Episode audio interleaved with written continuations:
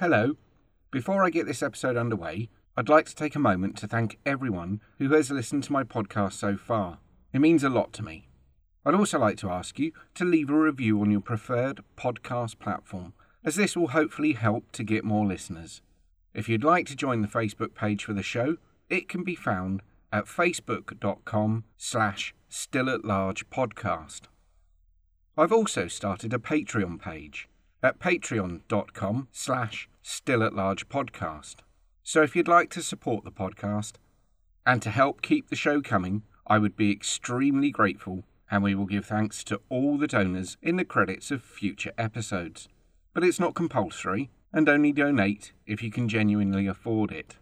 Once again, many thanks to all the listeners and subscribers you make making the show worthwhile. Now, on with the show.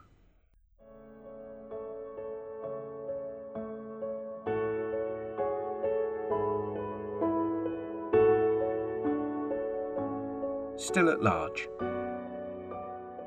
Unsolved British murders. Hello, and welcome to this podcast series looking at unsolved British murders.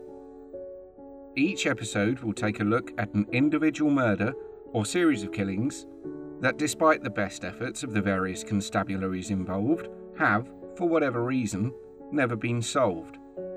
In most cases, the perpetrator is probably still at large. Series 2, Episode 3 The Hammersmith Nude Murders, aka Jack the Stripper. Part 2 The Suspects. By mid February 1965, the police in London were dealing with six young women who had been murdered in a short space of time. Two other women had been murdered in the years prior to this, and as February 1965 came to a close, they hadn't been connected yet. At the head of the investigation was Chief Superintendent John du Rose, a seasoned detective approaching the end of his career. A career that had seen him involved with such infamous characters as John George Haigh, the acid bath murderer. Over the course of his time in the police, he had developed a reputation for the rapidity with which he solved complex investigations. He had even earned himself the nickname of Four Day Johnny. The efficacy of his methodology has since been questioned. But none investigation has been questioned more than the investigation into the Hammersmith nudes. But we will return to that matter later. For now, at least, we will stay in 1965. There were a number of similarities with most of the women found. They had been asphyxiated by the application of either a ligature or manual strangulation, possibly pressure expertly applied to the carotid artery.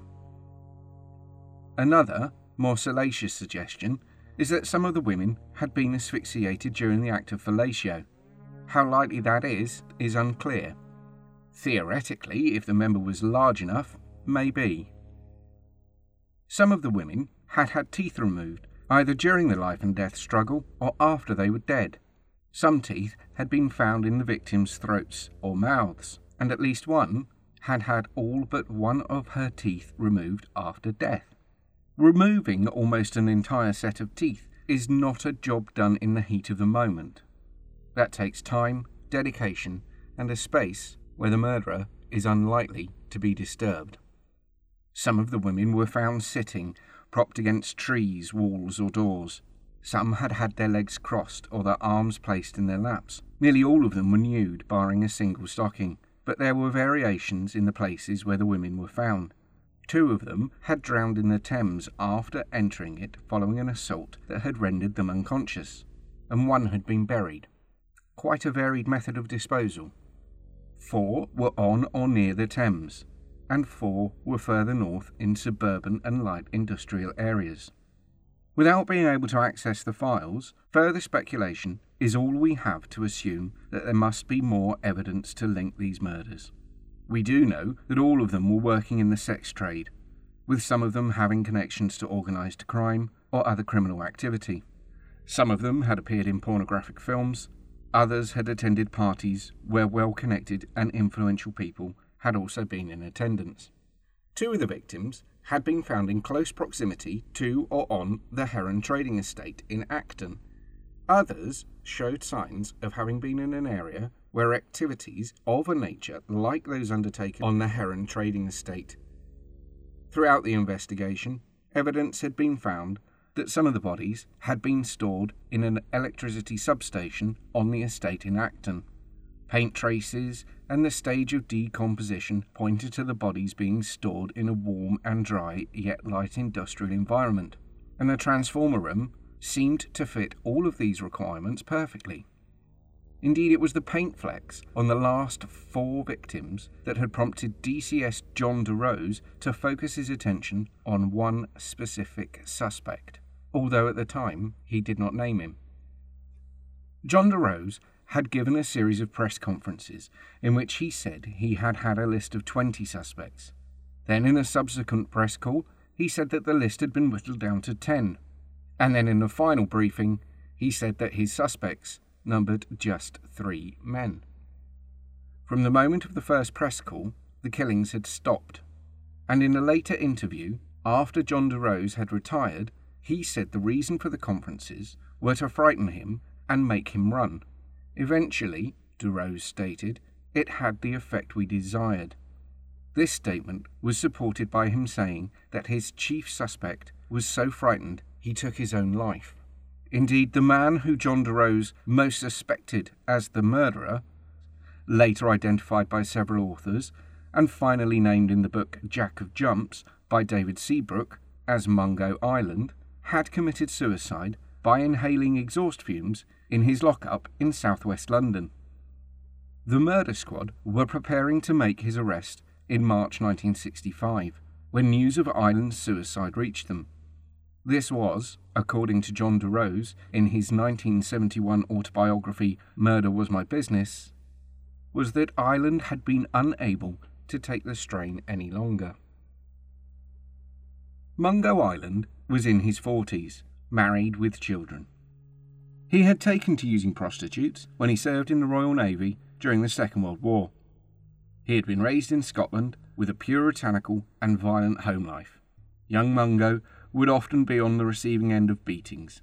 As is often the case with children raised in violent homes, violence became a way of life, often fueled by alcohol, although that isn't necessarily true for everyone.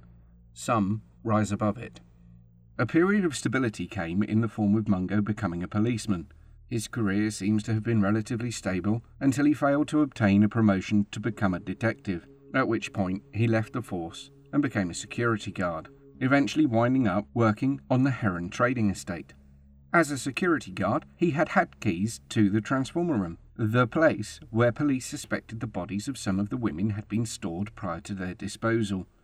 His suicide note was, according to John du Rose, all the evidence he needed to establish Ireland's guilt, although it is rather difficult to see the connection. It read, quote, I can't stick it any longer. It may be my fault, but not all of it. I'm sorry Harry is a burden to you. Give my love to the kid. Farewell, Jock. P.S. To save you and the police looking for me, I'll be in the garage.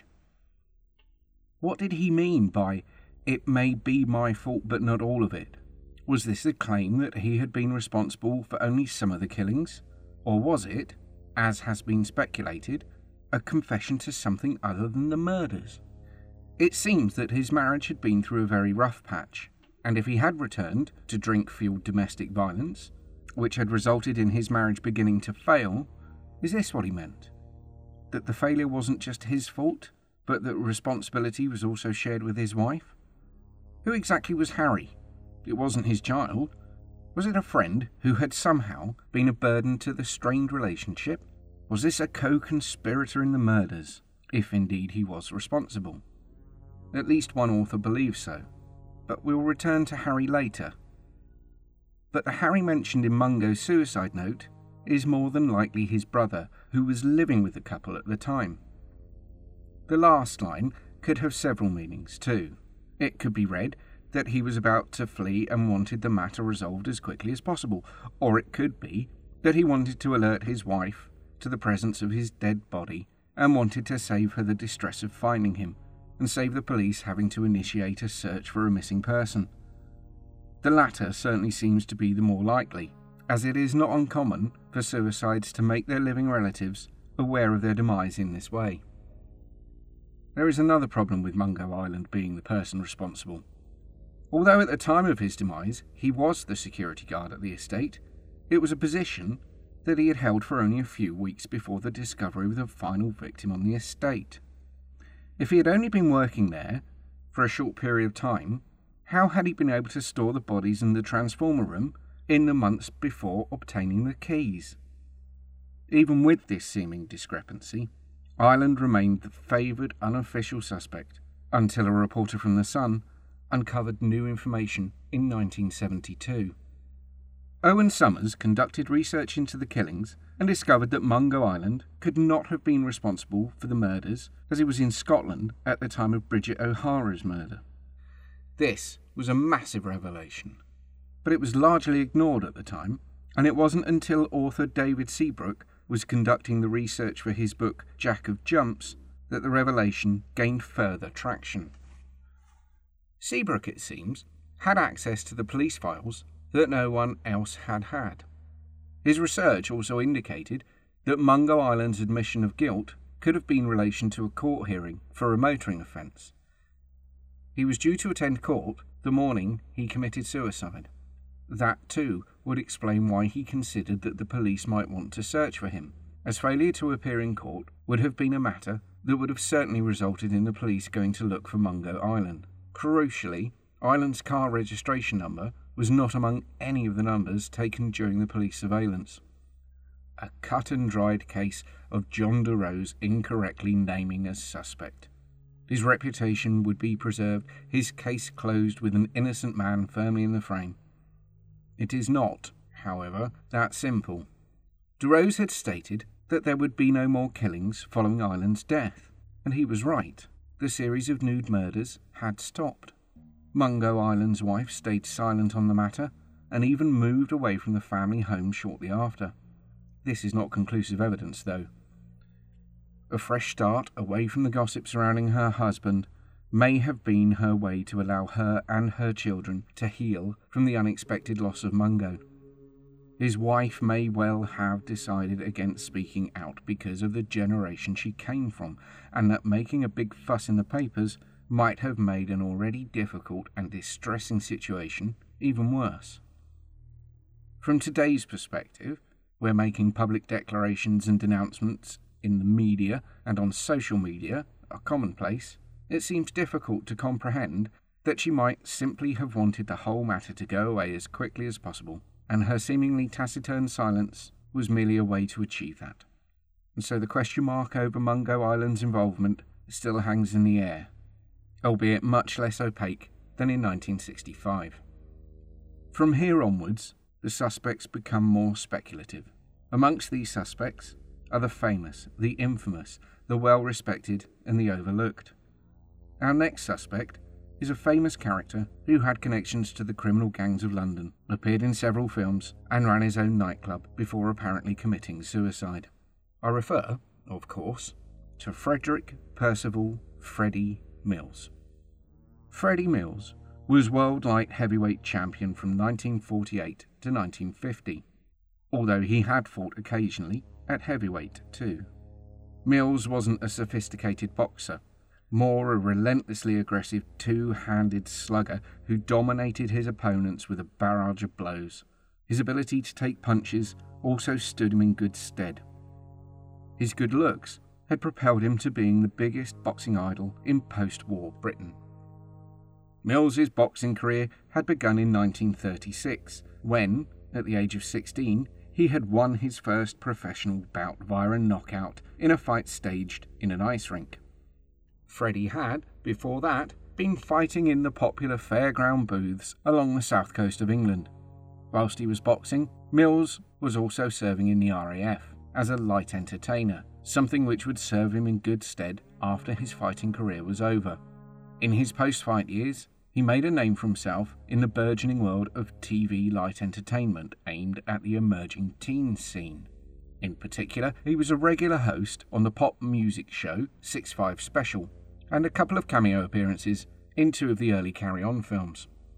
For those listeners outside of the UK who might not be familiar with them, Carry On is a franchise of bawdy farces that relied on double entendre, smutty gags, slapstick, pratfalls, and grotesque caricatures of contemporary stereotypes. They were, much like Mills's boxing style, not particularly sophisticated, but they were wildly popular. His appearance in them only served to strengthen his public profile.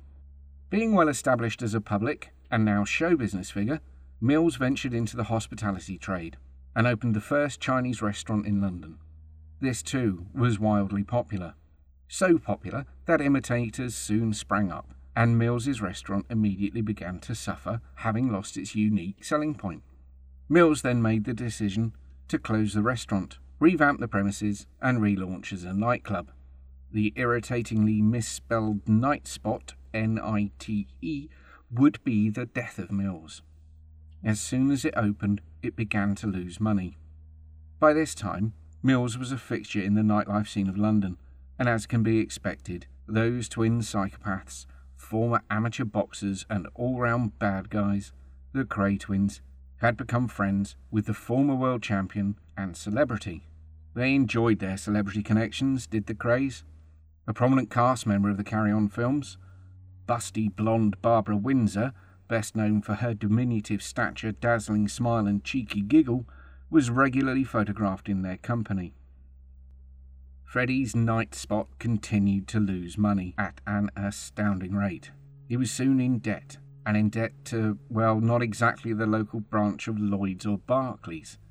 He had been borrowing money from his gangster connections.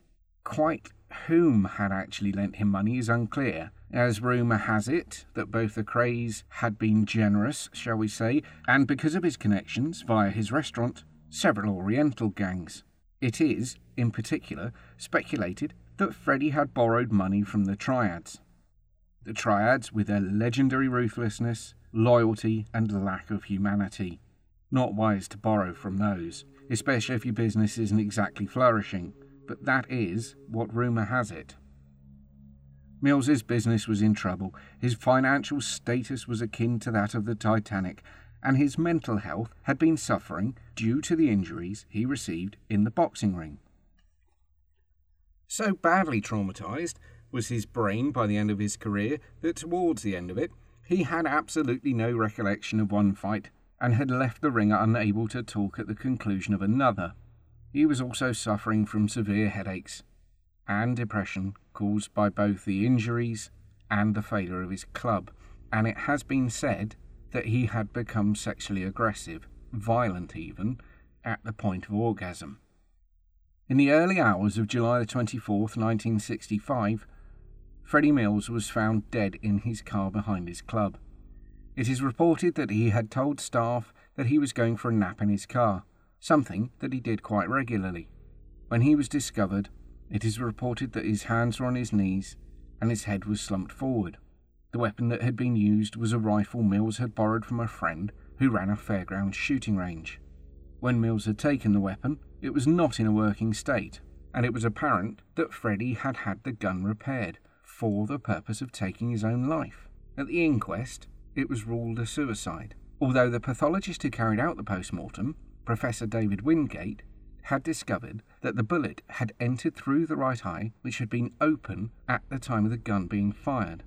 This is unusual as suicides normally close their eyes, and the position of the gun within the car is debated, with some claiming that the weapon was beyond his grasp. But the official statement was that he had fired the weapon. It's also interesting to note that Professor David Wingate was not called to give evidence at the inquest. How had Freddie Mills died? By gunshot, that's for sure, but by his own hand or someone else? There are rumours that Mills had paid the Krays a thousand pounds to kill him and make it a quick, clean kill. The rumour then expands to allege that they then gave the job to a hitman called Jimmy Moody, who undertook it with the professionalism he was supposedly known for. Then there's the rumour that Freddie Mills was murdered by the Triads because of a debt and the closure of his restaurant. Then there's the rumour that he was killed because he was having a homosexual relationship with Ronnie Kray, and that Mills had been caught in a public toilet with another man and was about to be charged with gross indecency, and that his death was to cover up for Ronnie being gay and Reggie being bisexual, both of which were criminal offences in 1965. Those offences were only decriminalised in 1967. All very interesting, all very mysterious. But how does this link in with the Hammersmith nude murders? Well, the other rumour that has gained traction because of the word amongst the chirpy cockney chappies in the East End of London was that it was Freddie what done those murders. Everybody knows that. Well, that's the hearsay. Then there is the so far unsubstantiated claim that Mills and John du Rose had had a meeting at the United Grand Hall of England in Great Queen Street to discuss the murders and Freddie's part in them. The United Grand Hall of England is the headquarters of the Freemason movement in the UK. The allegation goes along the lines that both John du Rose and Freddie Mills were Masons, and during the meeting, covert recording had taken place, during which Mills confessed to being the slaughterer of the six women. Author Michael Litchfield claims to have seen the transcript of Mills's confession, but as far as I can tell, no one else has laid eyes on this document. This confession is supposed to have been shortly before Freddie's death, and that John du Rose was pursuing Mungo Ireland to keep attention away from a fellow Mason. To me, it sounds like whimsy. Police later connected the first two murders of Elizabeth Figg and Gwyneth Rees to the later six. So wouldn't Freddie have actually confessed to eight? He was looking at life imprisonment, and because of the bond of brotherhood, surely he would have willingly cleared his conscience before the great architect of the universe. So, no, I don't buy into the Freddie Mills is Jack the Stripper theory. Too many holes. Too many square pegs in triangular holes. Freddie Mills was killed because of the company he kept and the money he had borrowed. Hard men like to give hard punishments, and Freddie was, I believe, punished for poor business practice and nothing else. With two suspects so far, who is the next on the list? Rather surprisingly, the next suspect had already killed two people, two young girls, in 1921, and had served his time for those murders before being released and apparently turning up a couple of streets away from Mungo Ireland. Welcome to the sad and sordid story of Harold Jones. Born in 1906 in the Welsh town of Abertillery, Harold Jones was first tried at the age of 15 for the rape and murder of eight year old Freda Burnett. She had been found in an outhouse behind the shop where he worked. She had been strangled. Freda had gone missing during a Saturday morning errand to buy grip for the family chickens. As part of her father's search for the girl, who had failed to return home, he spoke with the shop assistant where she had been sent. That assistant was 15 year old Harold Jones. Jones confirmed that Freda had been in the shop and had left after 10 minutes. He was unable to give any further information as to where she had gone afterwards.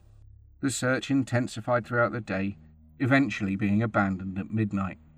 The following morning, at first light, the search resumed. At half past seven in the morning, a local miner discovered what he thought was a pile of rags, but on closer examination, it was discovered that it was the body of Freda Burnett. During the examination of her body, it was discovered that the poor girl had been subjected to a violent assault. Scotland Yard was, as always, called in, and before the week was out, Harold Jones had been arrested and was charged with her murder. Jones denied any knowledge of the crime. The subsequent investigation amassed a lot of circumstantial evidence against him, yet Jones steadfastly maintained his innocence. He was tried for the offence in June 1921. Witness testimony was presented that screams had been heard coming from the shed at the rear of the shop where Jones worked on the morning of her disappearance, a shed to which only Jones had a key at the time in question. Freda's handkerchief was found in the shed, as well as an axe which might have been used during the assault. On the 21st of June 1921, Harold Jones was acquitted of the murder and returned home to a celebratory welcome from the community. The joy of his release was short lived, as on the 8th of July, just 17 days after his return, 11 year old Florrie Little disappeared. Once again, Abertillery was the scene of a major search for a missing girl. Jones once again helped the police with their search. This time, however, Jones would be unable to escape the law. When the police could find no trace of Florrie in the town, they began making house to house searches, and eventually they came to the Joneses' house. When the search of the property began, Harold made a discreet exit, and shortly afterwards, Florrie Little was discovered in their attic, having been brutally murdered. Finding his son no longer in the house, Harold's father went looking for him, and soon the murderous child was in custody. Once again, Harold Jones made an appearance at the Monmouth Assizes, and this time he confessed to the murder. Because Jones was under the age of 16, he could not be tried as an adult and therefore sentenced to death. So the maximum sentence that could be handed down was detained at His Majesty's pleasure, a quaint term indicating that no fixed period was imposed, but that he was to be in prison until he was deemed fit for release. He was released from detention in 1941 and audaciously returned to Abertillery. It is often reported that he had returned to the graves of his victims, a deeply disturbing pattern of behaviour, if true. Jones, it is alleged in some circles, joined the war effort by becoming a Royal Marine Commando, although no firm record can be found to support this. After the war, Jones moved to London, where, under a series of aliases, he worked in a variety of menial jobs and had, at one point, lived a few streets away from Mungo Ireland, according to author Neil Milkins. Because of the peripatetic nature of Jones's life and names, there are large gaps in his story. Neil Milkins has, with varying degrees of success, tried to link Jones with several murders, including that of Muriel Drinkwater. Muriel was a 12 year old girl who had been beaten, raped, and shot in the chest in woods not far from her home in 1946. Her mother had sent her on an errand to collect some shopping and had seen her daughter making her way back to the family farm on a path that meandered in and out of the woods. She had seen Muriel enter the woods, but not leave them again. When Muriel was discovered, she had suffered head injuries, rape, and finally been shot twice in the chest. Unusually for a case of this age, evidence was preserved, and in 2008, forensic scientists were able to obtain a DNA profile from her clothes. As is the nature of these cases, suspicion fell upon the last person who had seen Muriel alive. In this instance, it was a 13 year old schoolboy called Hubert Hoyes. He had passed her on the path from her family farm where he had been sent to buy eggs. The DNA exonerated Hubert completely, and one can only imagine the effect the accusation must have had on his life. Indeed, the description of the man police wanted to question about her murder was nothing like that of a 13 year old boy. The description was that of a man in his 30s with thick, fluffy hair, wearing corduroy trousers and a brown sports jacket. To this day, no one has been charged with her murder, and it remains unsolved and although they now have a partial genetic profile, no matches have, so far, been identified. Police are hoping that a relative may well run foul of the law at some point in the future. So, what's the connection to Jack the Stripper? Well, Neil Milkins claims that Jones was living in Fulham under the alias of Harry Stevens and stayed in Fulham until 1962, when the public record for him becomes vague and he is untraceable once again. Milkins goes on to draw a parallel between the death of Bridget O'Hara, who disappeared on January 11, 1965, with Harold Jones's birthday, which is the same date. Milkins speculates that this was, rather distastefully, a birthday present to himself. Because of his past crimes and his alias of Harry, Milkins contends that this was the Harry Mungo Ireland mentioned in his suicide note it is somewhat, to my mind at least, a bit of a stretch. Although murderers don't have to stay within a single victim profile, Jones's interest in the murder of children is quite different from that of young, although mature, fully grown women who comprise the victims of the Hammersmith murderer. As revolting as Harold Jones undoubtedly was, I am, as yet, to be convinced of his guilt or even involvement in these crimes. So those are the three main suspects. But there are a number of others we need to consider as well. And there are some intriguing theories about the case that I shall look at next time on Still at Large.